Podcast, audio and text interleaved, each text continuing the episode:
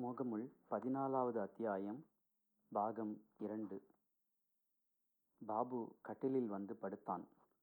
துணி உலர்த்தும் படுக்கை கயிற்றின் மீது குருவி ஜோடி உட்கார்ந்து கீச்சிட்டு அவனையும் அறையில் உள்ளவற்றையும் மாறி மாறி பார்த்து கொண்டிருந்தது.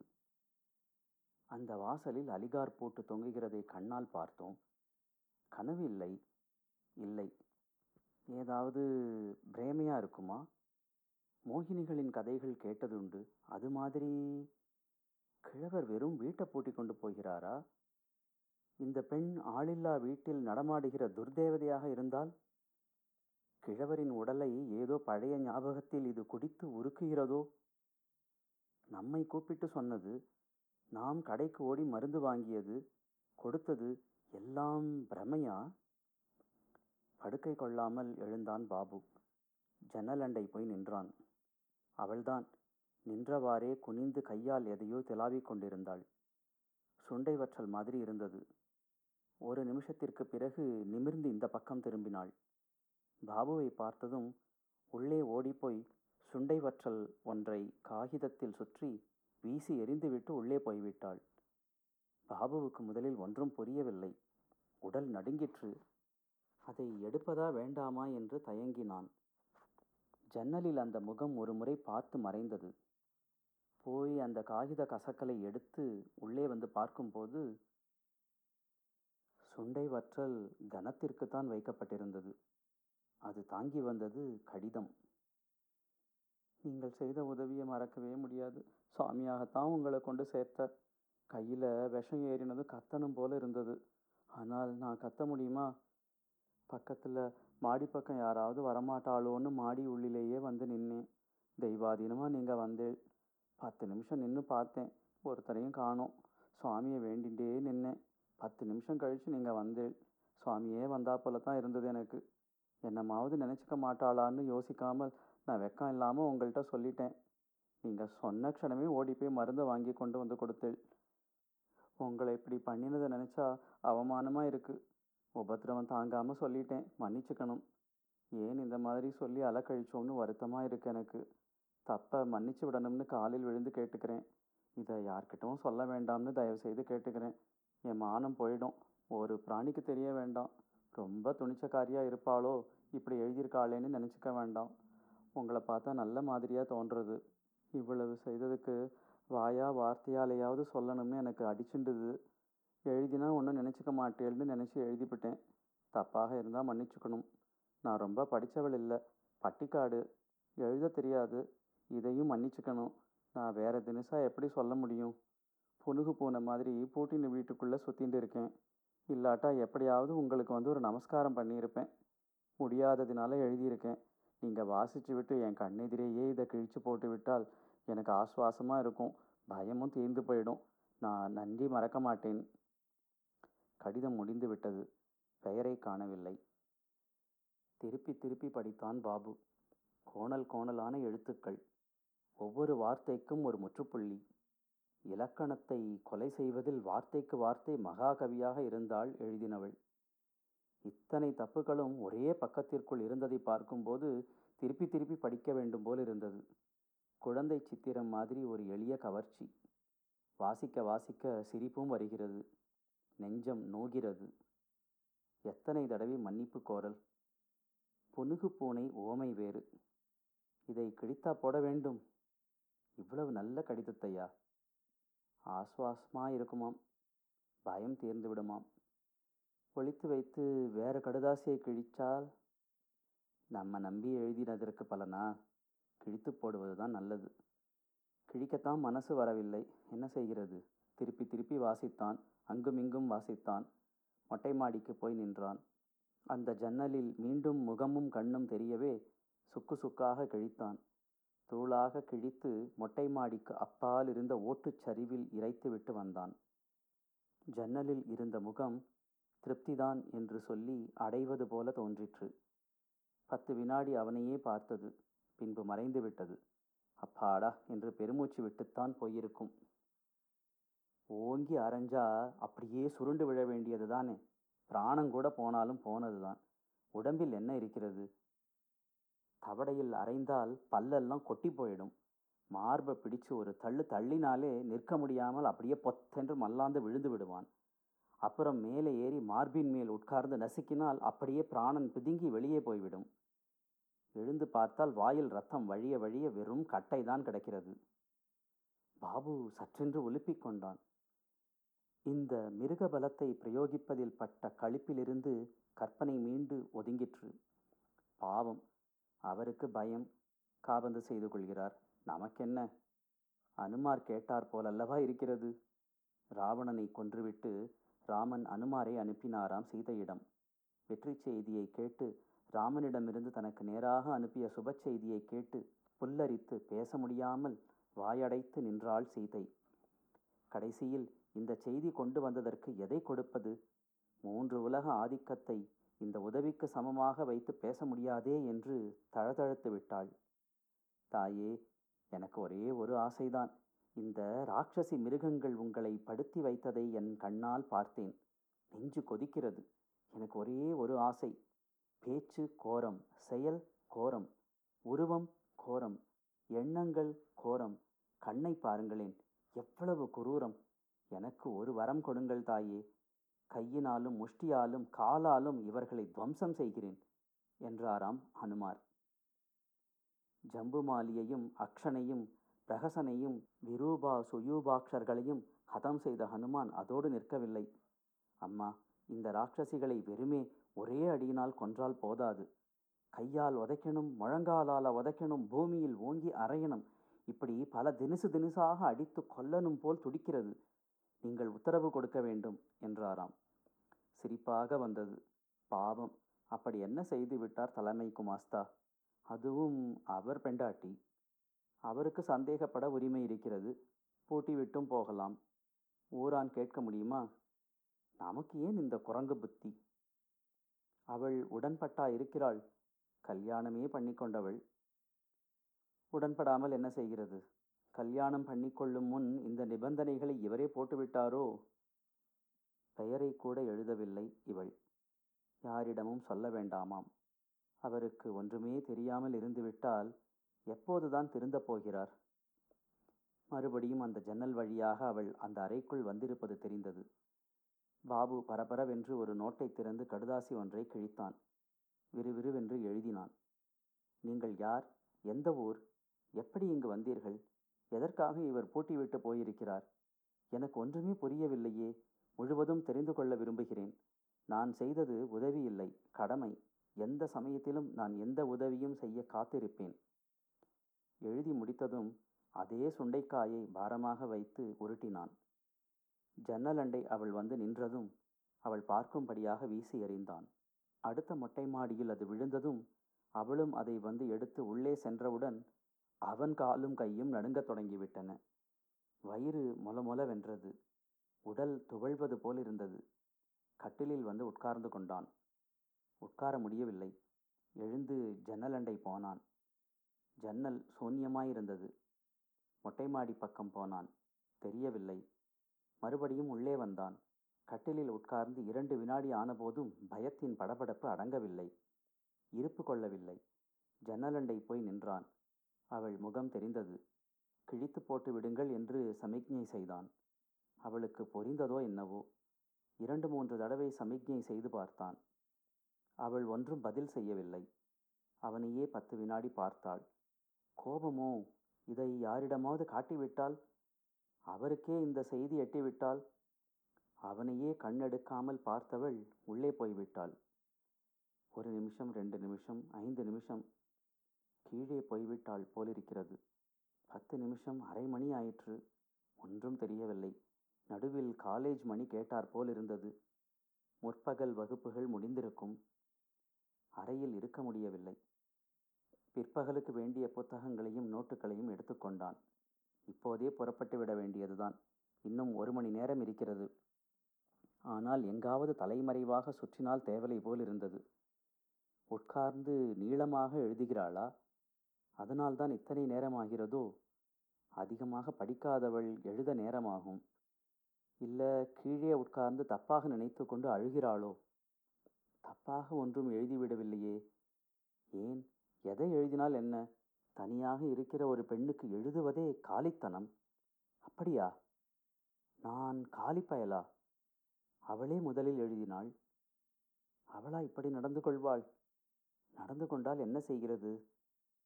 அவள் எழுதினதையும் கிழித்தாகிவிட்டது. மொட்டை மாடி தேள் மருந்து வாங்கினது யாராவது சொன்னால் நம்புவார்களா? தவிப்பு அடங்கவில்லை. நீதான் காப்பாற்ற வேண்டும், நான் தப்பாக செய்யவில்லை என்று அப்பா காண்பித்து கொடுத்த தெய்வத்தை வணங்கினான்.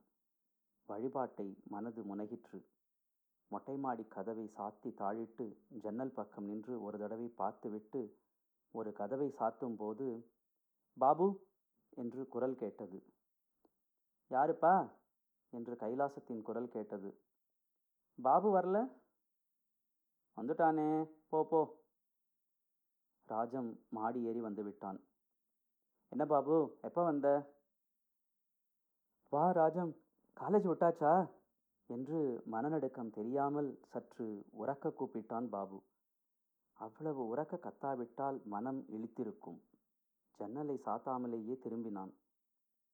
ஆச்சு, எப்போ வந்த நீ? அது ஏன் கேட்குறப்போ, 8:30 மணிக்கு புறப்பட்டு 11:30 வந்தேன். ஏன் பஸ்ஸு கிடைக்கலையா? பஸ்ஸு கிடச்சிது, நடுவில் மக்கார் பண்ணிட்டுது. 1 மைல் தள்ளி விட்டு கரியை தடவிண்டு சுந்தர பெருமாள் கோயிலில் நிறுத்திவிட்டு அப்புறம் 2 பஸ்ஸில் இடம் கிடைக்காமல் எப்படியோ வந்தேன். வந்து பார்த்தேன், 12 மணி ஆகிவிட்டது. சிரமமாகவும் இருந்தது. படுத்து விட்டேன். யாராவது கேட்டார்களா ஏன் வரலன்னு? தைரியமாக பேசினானே தவிர குரல் நடுங்குவது தெரிந்தது. பையன்கள் சில பேர் கேட்டாங்க. சீதாராமன் கேட்டார், இன்னைக்கு பொயட்ரி கிளாஸில் நீதானே அவருக்கு முக்கிய ரசிகன்? ஏன் நீ இல்லையா? நீ எழுதுகிற இங்கிலீஷைத்தான் கவுலி மாதிரி இருக்குது, ப்ரீஸ்ட்லி மாதிரி இருக்குதுன்னு அவர் தலையில் வச்சுட்டு ஆடுறார். கிளாஸில் வேற சொல்லி பையன்கள் வைத்தறிச்சலையும் கிளப்பியிருக்கார். ஆமாம், இங்கிலீஷை யார் கேட்குறா இப்போ? பரத்தியான் பாஷையை நம்ம பாஷை மாதிரி எழுத முடியுமா என்ன? அது எப்படி இருந்தால் என்ன? நீ இல்லாட்டா சீதாராமனுக்கு உற்சாகம் வராது. நீ உக்காந்து தலையாட்டுகிறது தான் அவருக்கு சந்தோஷம். என்னமோ எனக்கு ரொம்ப தெரியும்னு நினச்சிட்டு இருக்கார். நான் பாடுறதை பார்த்து நான் சங்கீதம் தெரிஞ்சவன்னு நினச்சிட்டு என்னென்னமோ பேச ஆரம்பிச்சிட்டார். சம்பாதி, விவாதி, ஓவர் டோன், இந்த மாதிரி ஏதேதோ வார்த்தைகளை சொல்லிட்டு வெகு நேரமாக என்கிட்ட பேசினார் ஒரு நாளைக்கு. இதெல்லாம் எனக்கு ஒன்றுமே தெரியாது சார்னு சொல்லலாம்னு பார்த்தேன். அவரோ என்னை பேசவும் விடலை. நல்ல வேளையாக இது வெறும் கொடன்னு தெரிஞ்சுக்கிறதுக்கு முன்னால் நானே ஏதாவது கற்றுனுட்டா தேவையில்லைன்னு தான் ஆசைப்பட்றேன். அதான் விஜயதசமிக்கு ரங்கண்ணா கிட்ட ஆரம்பிக்கலாம்னு சொன்னேன். நீ அப்பா வர சொல்லியிருக்காருன்னு போயிட்ட. அப்பா கட்டாயமாக வர சொன்னார். நீயே என்ன விசேஷம்? ஒன்றும் இல்லை, சரஸ்வதி பூஜை விஜயதசமி ஆச்சே, தனியாக இருக்க வேண்டாமேன்னு தான் எழுதினாராம். அவ்வளவு தானே? ஆமாம். சௌக்கியந்தானே அப்பா அம்மா எல்லாரும்? சௌக்கியந்தான். டிஃபன் சாப்பிட்டாச்சா? இல்லை. நீ? நானும் இல்லை. காலேஜ் விட்டது. நீ வந்திருக்கியோ பார்த்துட்டு போகலாமின்னு வந்தேன். காலமாக வந்தேன், ரூம் பூட்டி இருந்தது. பாபு என்றானே ஒழிய மனதிற்குள் தயக்கமாக இருந்தது. அவள் ஏதாவது எழுதி வந்து தேடுவாளோ என்று நம்புகிற அளவுக்கு சிறிது தைரியம் வந்திருந்தது. 2வது ஆளோடு பேசியதில் இந்த தைரியம் வந்தது. ஆனால் சந்தேகமும் பயமும் முற்றிலும் நீங்கிவிடவில்லை. கதவை திறந்து மெல்ல மாடியில் எதையோ எடுக்கப் போவது போல போய் பார்த்துவிட்டு திரும்பி வந்தான்.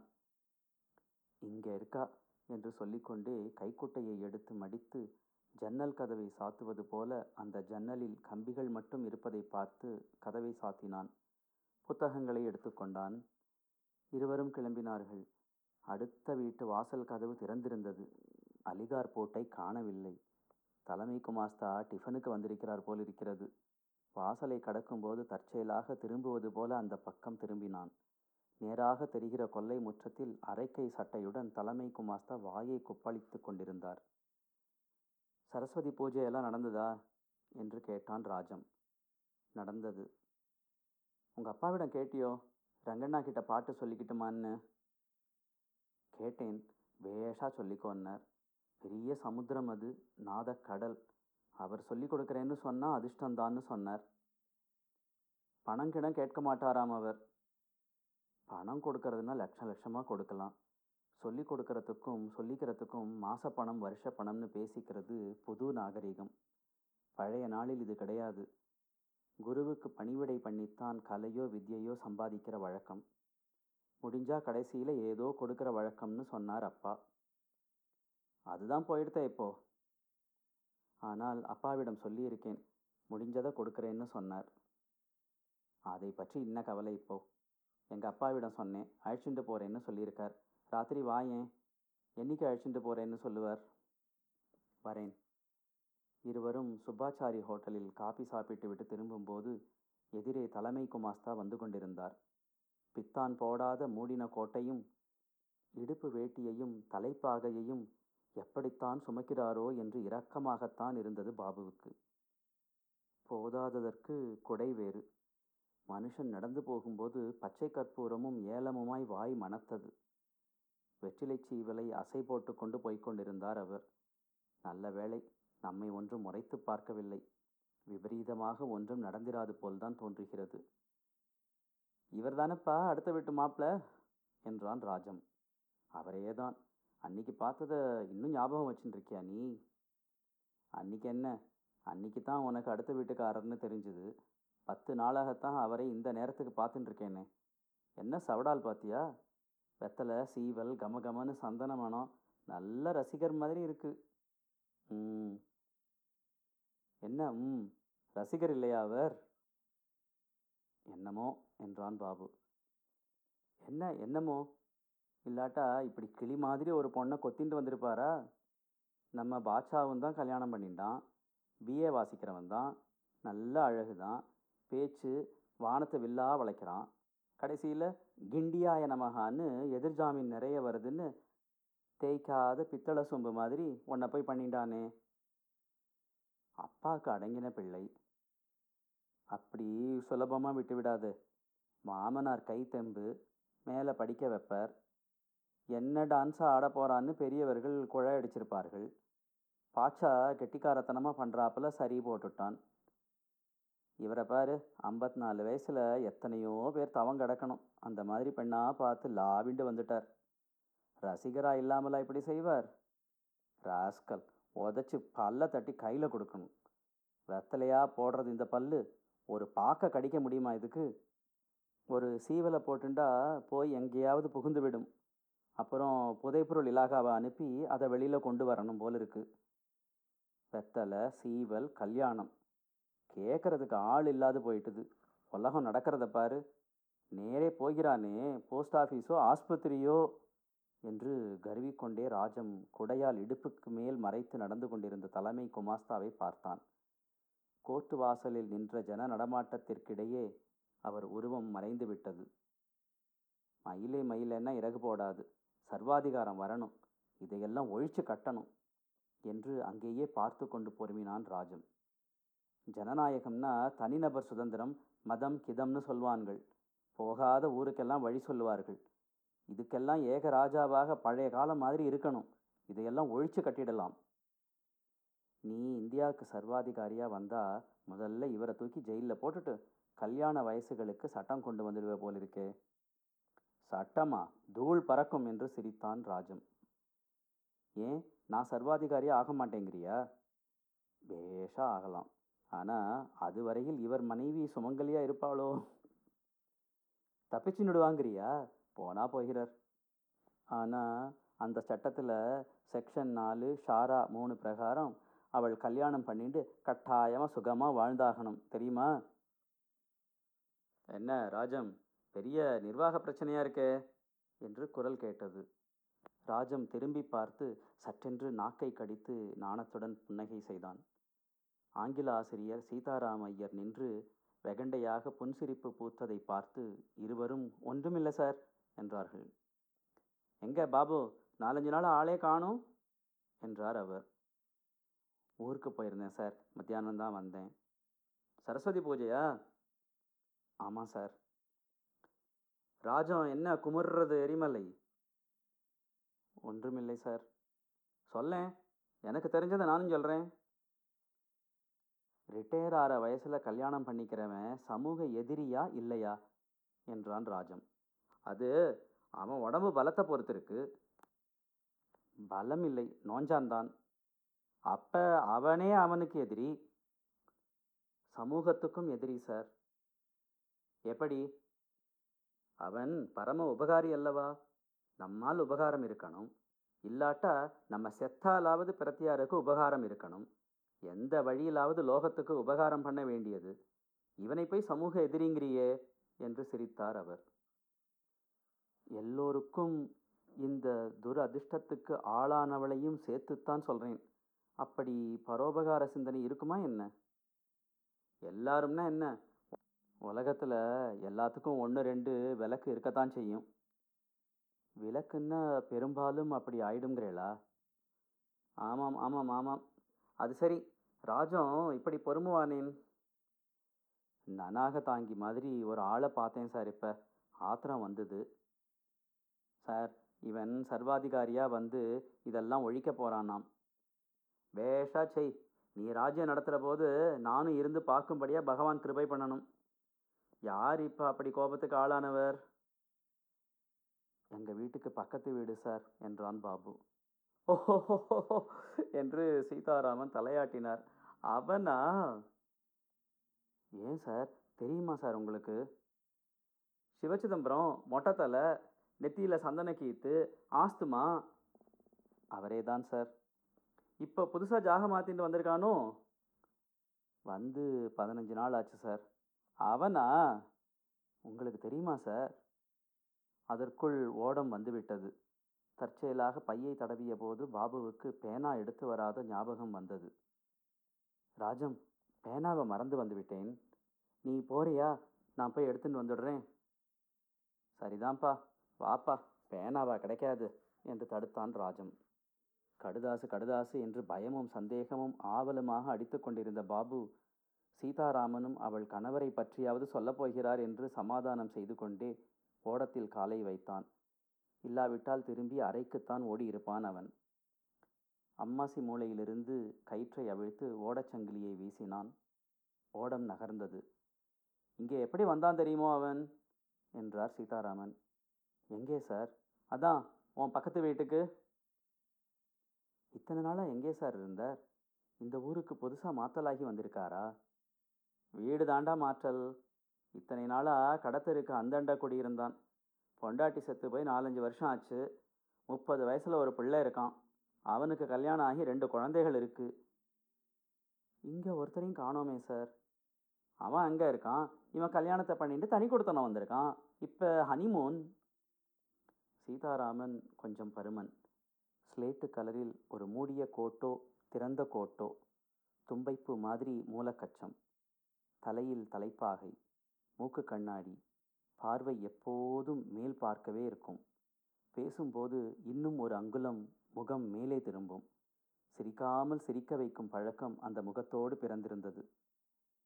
நல்ல வயசு சார் ஹனிமூனுக்கு என்றான் ராஜம். புரட்சிக்காரண்டாவும் என்றார் சீதாராமன். புரட்சிக்காரனா?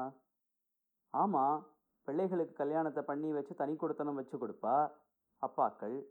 இவர் தானே கல்யாணம் பண்ணிட்டு தனி கொடுத்தனம் வந்துட்டார். தனி கொடுத்தனம் வைக்கணுமா சார்? பின்ன என்ன பண்ணுறது? இவர் கல்யாணம் பண்ணிட்டு பொண்டாட்டி அழைச்சிட்டு வராருன்னு தெரிஞ்சுது. ஓய், நடந்தது நடந்துட்டுது. ஒரு ஆர்த்தியை கரைச்சி வைக்க சொல்லும்.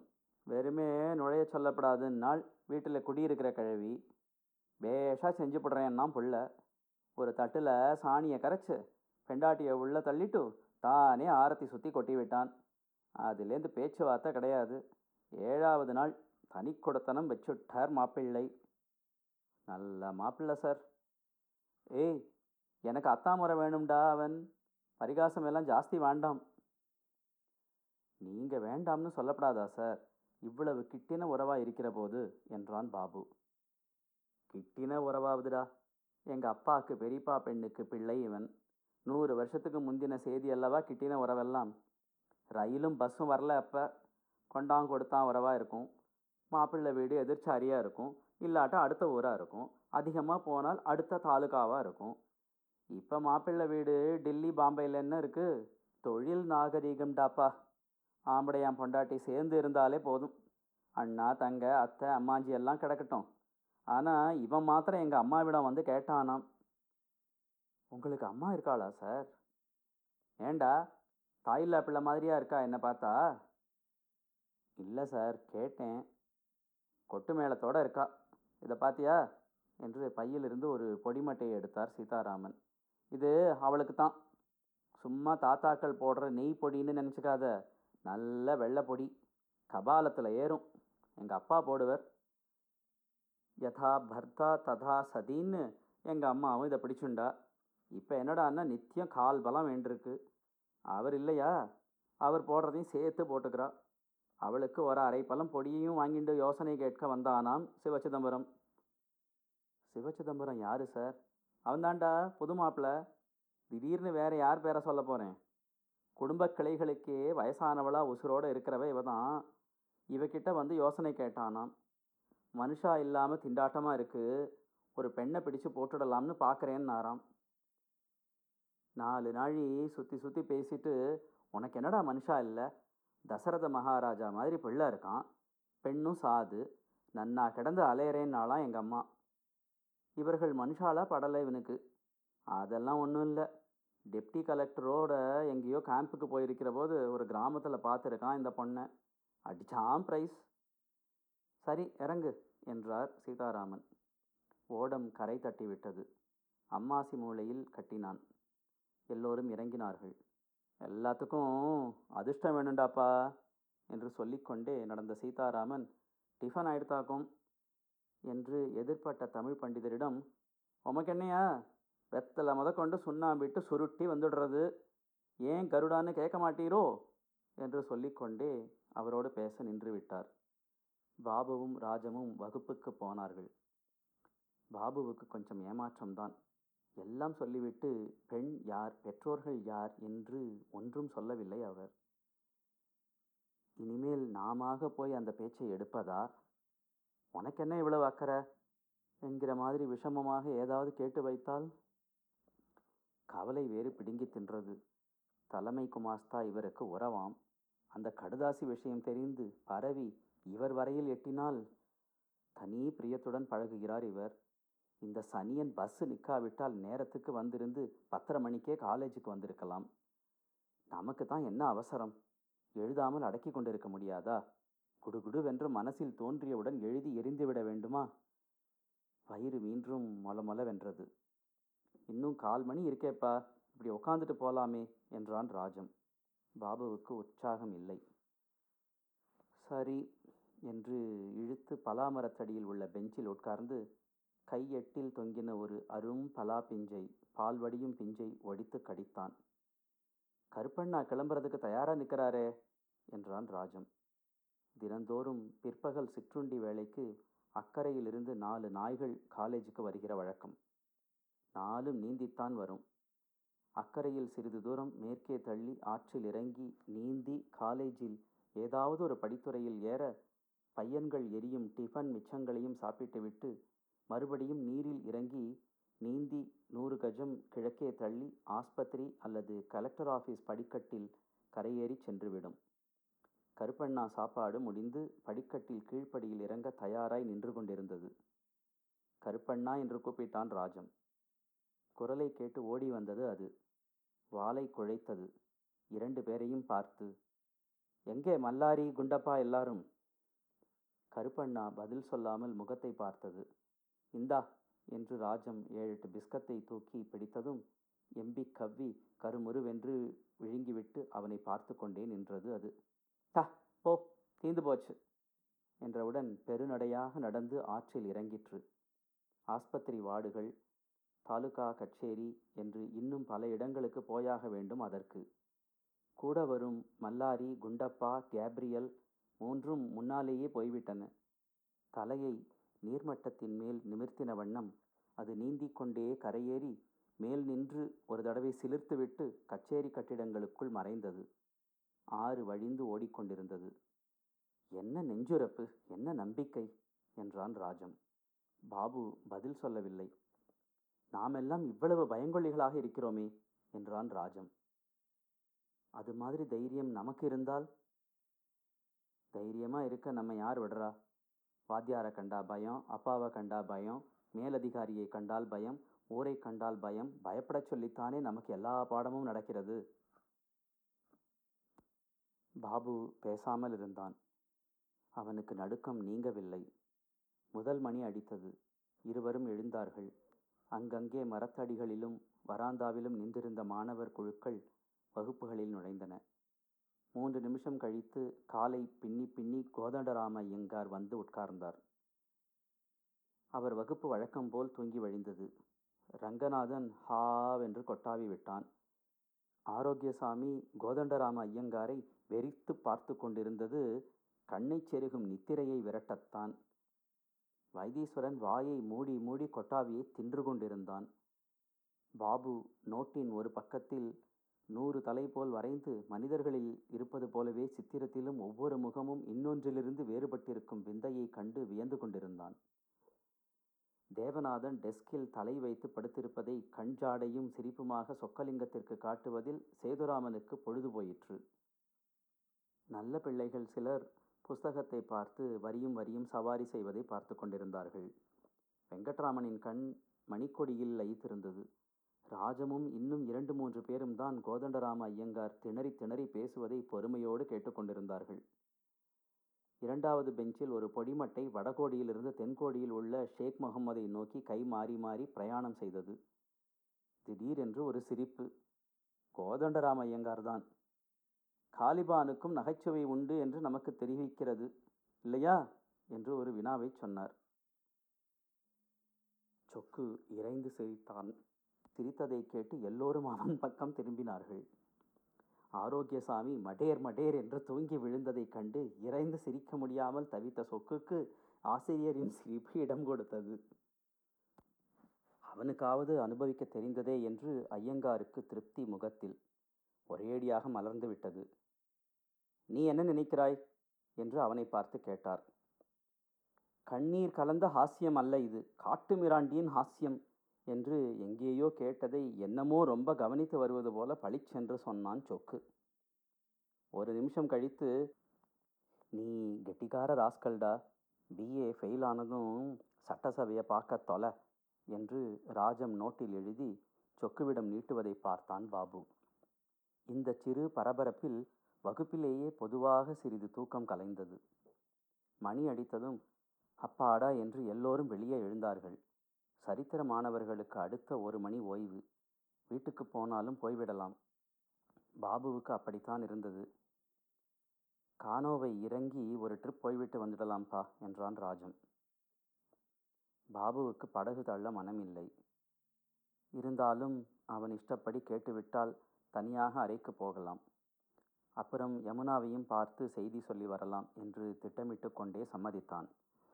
இருவரும் உடற்பயிற்சி ஆசிரியரிடம் போய் சாவியை வாங்கி துடுப்பு அறையை திறந்து 2 துடுப்புகளை எடுத்து வந்து அகலப்படகின் வளைவில் மாட்டினார்கள். ராஜம், நான் இன்னைக்கு சுக்காம் பிடிக்கிறேன், நீ துடுப்பு போடு என்று பாபு படகின் முனையில் உட்கார்ந்து விட்டான். ஏன் சிரமமாக இருக்கா? ஆமாம், நானாவது ஐயங்கார் கிளாஸில் பாதி கவனித்தேன். நீ மாமாங்க கூட்டம் போடுறாப்புல தலை தலையாக போட்டுருந்தியே என்று சொல்லிக்கொண்டே துடுப்பை வளைத்தான் ராஜம். தலை போடாமல் என்ன பண்ணுறது? இவர் தலையை பார்க்காமலே இவருக்கு உத்தியோகம் கொடுத்து 800 ரூபாய் சம்பளத்தை கொடுத்துட்டுருக்கான் பாரு சர்க்கார். நம்ம தலையெழுத்து எப்படி ஆச்சேன்னு தலை தலையாக போட்டியாக்கும். அது ஹாஸ்யம் அனுபவிக்கிறதும் முக்கறதும் முழுங்கிறதும். ராமராமா, காலேஜுக்குன்னு ஆள் போடுறான் பாரு, பிஞ்சரா போல மாதிரி. சீதாராமன் மாதிரி சிம்மங்கள் இருக்கிற போது இந்த மாதிரி ஒரு ஆடும் வேண்டாமோ? இது என்ன ஜூவா? 2 பேரும் சிரித்தார்கள். என்ன ராஜம், மாசம் காத தூரம் போவா போலிருக்கே, ஏன் அவசரமா? அவசரம் ஒன்றுமில்லை, இவ்வளவு மெதுவாக போறியேன்னு. உனக்கு உக்காந்துருக்கிறதே சிரமமாக இருக்கா போல இருக்கு. ஆமாம்ப்பா, என்னமோ தூக்கமாக வருது. அப்பன்னா நீராழி மண்டபம் வரையில் போக வேண்டாமே, பாலத்தோடு திரும்பிடுறது. திரும்பிடலாம், போய் படுத்து ஒரு தூக்கம் போடணும். காலமை வேற 1 மணி நேரம் பஸ் தள்ளியிருக்க, வெயில்ல இப்போ ஐயங்காரால் வேற அலுப்பு. சிறிது தூரம் சென்றதும் என்ன முன்ஜன்னலை திறந்துவிட்டு வந்திருக்க என்று பாபுவின் அறையை பார்த்து கேட்டான் ராஜம். திறந்தா என்ன, ஒரே தூசியை வாரி அடிக்கிறதே ரோடு, அதுக்கு தான் ஒரு ஆள் போட்டிருக்கேன் பெருக்கவும் தட்டவும். பாபு, நான் ஒன்று கேட்குறேன், நேராக பதில் சொல்வியா? என்ன? 4-5 நாளாக சொரத்தா இல்லையே நீ, ஏன்? என்னமோ மாறி இருக்கிறார் போல இருக்கு உன்னை பார்த்தா. நானா மாறி இருக்கேன்? நானா? நீ ஏன் ஆச்சரியப்படுற? நீ ஏன் மாறக்கூடாதா? எனக்கு ஒன்றும் தெரியலையே. சும்மா மழுப்பாத, உனக்கு தெரியாமல் இருக்காது. ஒன்றும் மழுப்பவில்லை, ஏதானும் இருந்தால்தானே மழுப்பணும். இல்லை, நீ என்னமோ அவஸ்தப்படுற. ஏதாவது இருந்தால் உன்கிட்ட கூடவா சொல்ல மாட்டேன்? நீ பார்க்கறது, வேதனைப்படுறது, சாப்பாடு இல்லாமல் துஷ்யந்தன் மாதிரி இழைக்கிறது, இதெல்லாம் இப்போ நடந்துட்டுருக்கேன்னு. வயசு 20 முடியல, இப்போ என்ன அவசரம் அதுக்கெல்லாம்?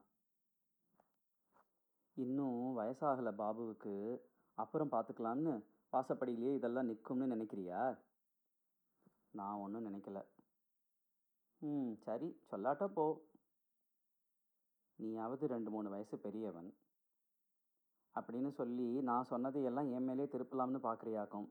நான் ஆகாசத்தை பார்த்துட்டு ஒன்றிலும் மனசு இல்லாமல் உட்கார்ந்துருக்கிறது இல்லையா இப்போ? பாபு பதில் சொல்லவில்லை. ராஜமும் விட்டுவிட்டான். நாணல் காட்டை தவழ்ந்து கடக் கடக்கென்று ஓசை எழுப்பிக்கொண்டே படகு நகர்ந்து கொண்டிருந்தது. பாபு நீரில் ஒரு உள்ளங்கையை தொங்கவிட்டு சூன்யமாக பார்த்து கொண்டிருந்தான்.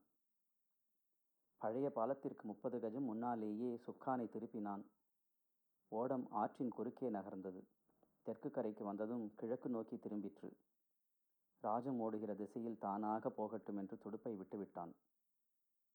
ஏன் ராஜம், களைச்சு போச்சா? உள்ளங்கை கொப்பளிக்கிறது, ஒரு வாரமாச்சு தொடுப்ப தொட்டு என்று உள்ளங்கையை மல்லாத்தி பார்த்தான். பாம்பு விரல் அடியிலும் ஆள்காட்டி அடியிலும் கொப்புளம் கண்டிருந்தது. பள்ளிக்கூட படிப்பு முடிந்தவுடனே உங்கள் அப்பா சொல்கிறார் போல, பாட்டு பாட போயிருந்தா இந்த மாதிரி கேனோ விட முடியுமா பாபு?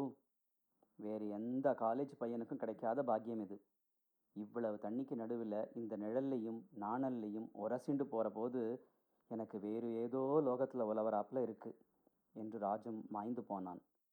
ஆற்று வெள்ளத்தின் பச்சை கலந்த காவி, மாலை வெயில், ஒரு சொட்டு மேகம் இன்றி ஒரே நீளமாக கவிந்திருந்த வானம், அதில் அங்குமிங்கும் உயரத்தெரிந்த கழுகு புள்ளிகள், ஆற்றோரத்து அடர்ந்த பச்சை, எல்லாம் இருவரையும் சிறிது நேரம் பேச்சோயச் செய்தன. காலேஜ் இன்னும் முடியவில்லை. படகை கரையில் கட்டிவிட்டு இருவரும் கரையேறி வேட்டியை கட்டிக்கொண்டு அம்மாசிக்கு நல்ல வார்த்தை சொல்லி பரிசலை கிளப்பினார்கள். வீட்டின் முன் பிரியும் போது, ராத்திரி வரையா பாபு, அப்பாவை பார்க்கணும் நீயே என்றான் ராஜம். வரேன், 8-8:30 மணிக்கு வரேன் என்று பாபு அவன் போவதை சிறிது நேரம் பார்த்துவிட்டு திரும்பினான். அடுத்த வீடு சாத்தியிருந்தது, ஆனால் அலிகார் போட்டை காணவில்லை. அதற்குள்ளா தலைமை குமாஸ்தா வந்துவிட்டார். அவர் பெயர் என்ன? சிவசிதம்பரம். ஆமாம். பாபு அறையை திறந்து மொட்டை மாடி கதவையும் திறந்தபோது யாரும் இல்லை.